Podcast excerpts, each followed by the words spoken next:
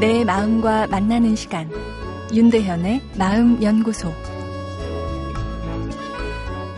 안녕하세요. 수요일 윤대현의 마음연구소입니다.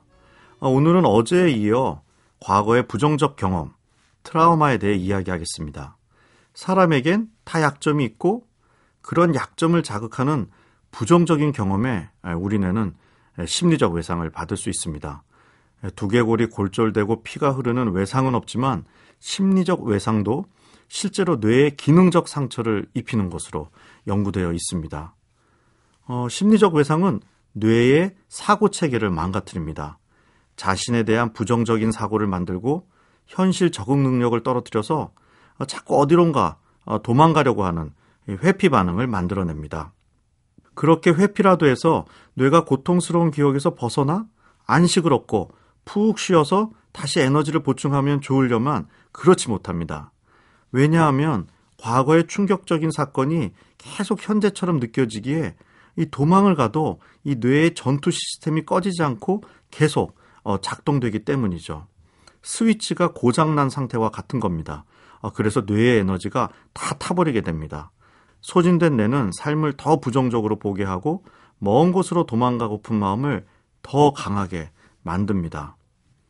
과거의 트라우마에 갇힌 사람에게 기억은 과거의 것이 아닙니다. 바로 지금 경험하고 있는 것처럼 생생합니다. 그런 불편한 기억의 재생이 반복되면서 트라우마는 뇌의 전체 영역으로 퍼지게 됩니다.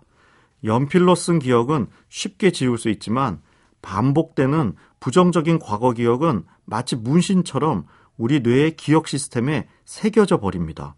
그러다 보면 내 과거 전체가 부정적인 것으로 보이게 됩니다.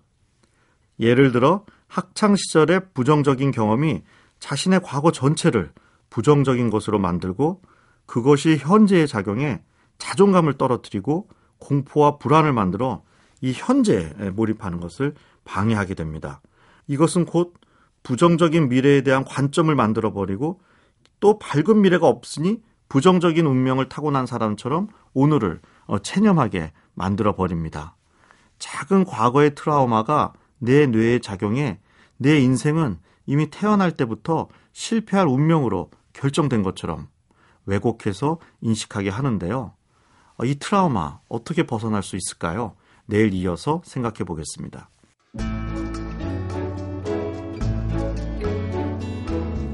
윤대현의 마음연구소. 지금까지 정신건강의학과 전문의 윤대현 교수였습니다.